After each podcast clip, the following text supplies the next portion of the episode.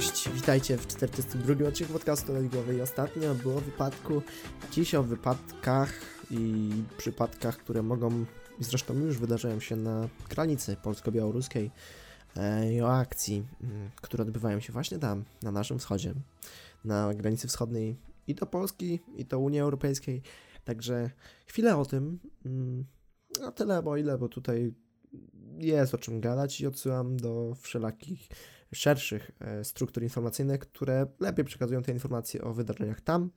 E, ja, żeby tych źródeł podać, no, byłoby ich zdecydowanie za dużo, bo od podcastu Dariusza Rosiaka po e, media tradycyjne, także to...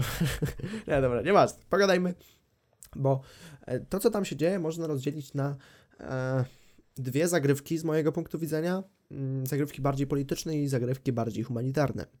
I nie mówię, że te zagrywki się wykluczają. Przepraszam za liczne powtórzenia, natomiast o, tak, o takim dość głośnym i ruchliwym temacie myślę, że, że takie powtórzenia są o wiele bardziej naturalne.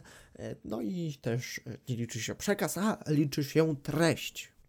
Choć może przekaz też się liczy, nie wiem, postaram się. Natomiast to jak rozdzieliłem to już na samym początku na te polityczne i na te bardziej humanitarne zagrywki, to czym większa polaryzacja społeczeństwa, tym większe podziały i tutaj też myślę, że podziały są dość skuteczne w, naszym myśl- w naszych myśleniach, gdyż niejednokrotnie rozmawiając z kimkolwiek czy słysząc rozmowy mm, o tym głośnym temacie, napotykam się na stwierdzenia z, na ten temat, gdzie ludzie mówią, że w ogóle ci ludzie powinni wypieprzać do siebie do kraju e, i że nie mają tu czego szukać, bo są pieprzoną zagrywką e, początkowo Łukaszenki, następnie Putina i że w ogóle chcą e, detonować bomby w tej Polsce.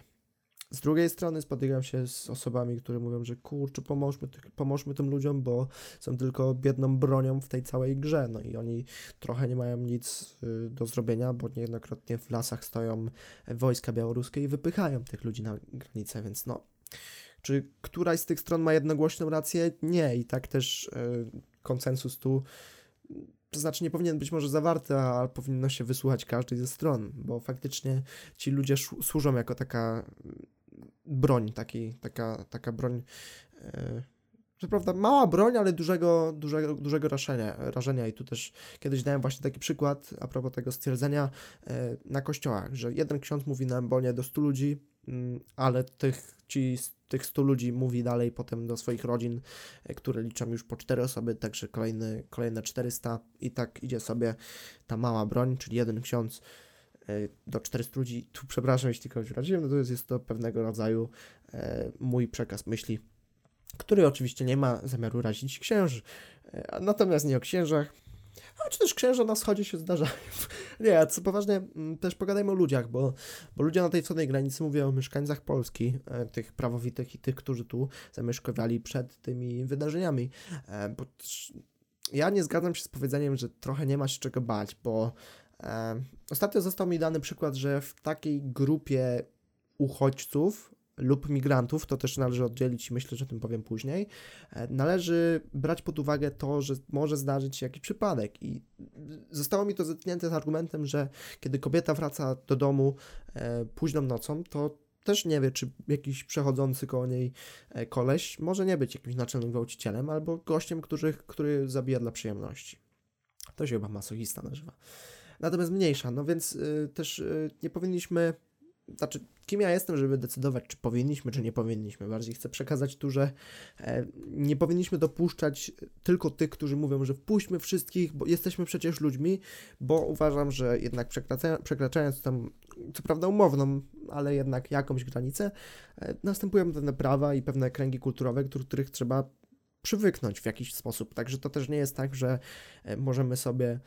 Y, z Hiszpanii lub z Włoszech, Włoszech? Włoch, polecieć tak po prostu do Azji i tam mieszkać. No, to wiąże się z, z różnymi e, innymi e, obowiązkami, które, które czyhają za, za drogą. Także tutaj w przypadku właśnie tych migrantów lub uchodźców to jest o wiele bardziej skomplikowane, bo no, tak jak mówię, nie wiemy, czy tam się kryje migrant, uchodźca, czy może jakaś, e, jakaś konspiracja. I też chcę powiedzieć, widziałem pewien wywiad, swoją drogą podsyłam jeden materiał z YouTube'a, który dobrze zapamiętałem i bardzo polecam, żeby go obejrzeć, jest bardzo treściwy i tam e, autor tego filmiku podał przykład, e, gdzie rosyjskie media, uwaga, rosyjskie, m, przeprowadzały wywiad na granicy biało- białoruskiej i pytali e, tych ludzi, którzy się tam zajmowali, o wywiad, tak? Czyli co tu się dzieje, dlaczego Polska nie chce puścić i fartem lub też nie, dużo osób mówiło o tym po rosyjsku. Także dlatego mówię o pewnej, pewnej rodzaju agendzie, jeżeli możemy tak powiedzieć oczywiście, bo no nie da się zaprzeczyć, że, że coś tam się dzieje w tej polityce i coś tam próbują ugrać ci wschodni nasi przyjaciele. Natomiast też Bogu ducha winni są ci ludzie, prawda? Akurat los tak chciał, czy jakiś Bóg losów tak chciał, że akurat został wylosowany w algorytmie, że urodzą się tam, a nie gdzieś indziej. Także no też nie powinniśmy ich poświęcać i, i te wszystkie przypadki tych biednych dzieci, które umierają, ale ja od razu w mojej głowie pojawiła się myśl, że kurczę, to nie są przypadki pierwszych dzieci, które umierają, bo są takich przypadków jest pełno w Azji, czy to przy produkcji jakichś w ogóle masowych ubrań, czy przy jakichś ciężkich robotach w Afryce, no tego jest pełno. Natomiast fakt jest to, faktem jest to, że jest to blisko i na to mamy realny wpływ, bo do wschodu pomimo tego, gdzie byśmy nie mieszkali w tej Polsce, mamy nadal jakiś tam stosunek bliski, na pewno bliższy niż na przykład Stany Zjednoczone, które już tutaj by problemów nie mogły rozwiązywać tak skrupulatnie jak my.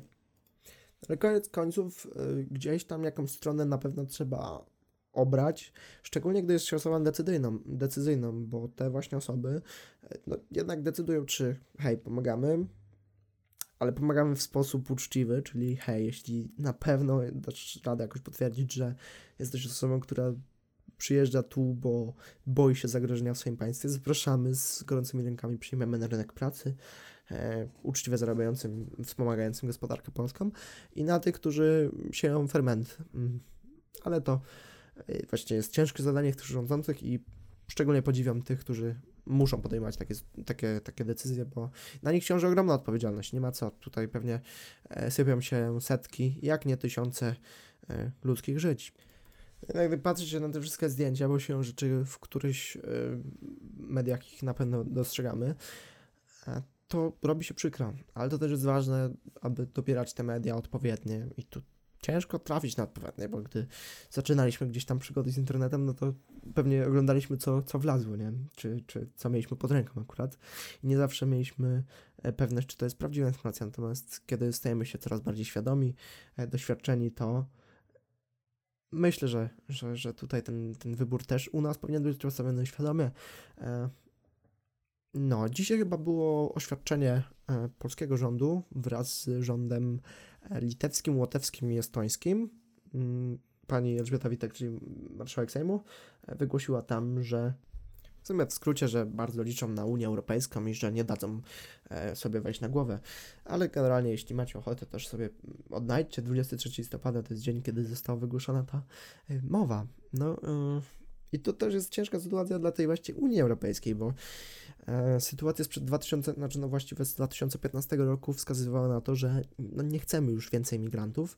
E, chcemy, nie chcemy, no właśnie, to też jest takie, że w zależności od poszczególnych krajów, natomiast e, no na przykład Francja zdecydowała na większość opowiadać tam przeciw e, przyjmowaniu większej ilości migrantów po wydarzeniach, które działy się tam przez ostatnie lata. E, no i nie dziwię się i pewnie my też e, pamiętliwy takim sytuacjom, nie jesteśmy w stanie przyjąć ich aż tak bardzo ciepło, jak, jak, jak mówi się, że Polska jest jednak gościnnym i ciepłym narodem, a w rzeczywistości może być to inaczej. Natomiast no, tak jak mówiłem w wypadku e, poprzedniego odcinka, trzeba być uważnym i, i patrzeć na wszystko pod e, takimi bystrymi oczami, żeby patrzeć trochę bardziej długodystansowo i, i nie myśleć tylko, że hej, to jest człowiek, który potrzebuje pomocy, muszę go wziąć do domu. No, też to jest takie naiwne, naiwność to jest rzecz niedobra, bo naiwnym może być twoja babcia, moja babcia i może usłyszeć telefon od jakiejś złodziei, że musi zapłacić pięćdziesiąt tysięcy na nowe auto, bo wnuczek zepsuł. No także generalnie jedno z drugim nie ma nic powiązania, natomiast główne przesłanie całego odcinka chciałbym, żebyście yy, generalnie ogarniali. generalnie ogarniali gdzie i co i w tym momencie się dzieje, bo nie ma co mówić, że propagandy mamy z dwóch stron, tak? W Białorusi mówią, że to Polska jest najgorsza, bo nie chcą wpuścić i Białoruś musi się użerać z nimi, a w Polsce mówią, że to Białoruś w ogóle wszystkich popycha i koniecznie to jest wojna hybrydowa, także komu wierzyć? Nie wiadomo. Mm. Wiadomo, że jednak, że mamy naturalny wpływ i wiadomo jednak, że jesteśmy w realnym zagrożeniu. O ile nie naraziłem się tym słowem nikomu, to myślę, że pod jakimś stopniem można to nazwać zagrożeniem. Więc tyle. Pozostawiam to bez większej opinii. Mam nadzieję, że, że takowej staram się nie wyrazić, że pewnie w jakiś sposób podświadomy wyrażam. E, natomiast czytajcie, słuchajcie, myślcie i piszcie. Trzymajcie serdecznie ciepło. Bye!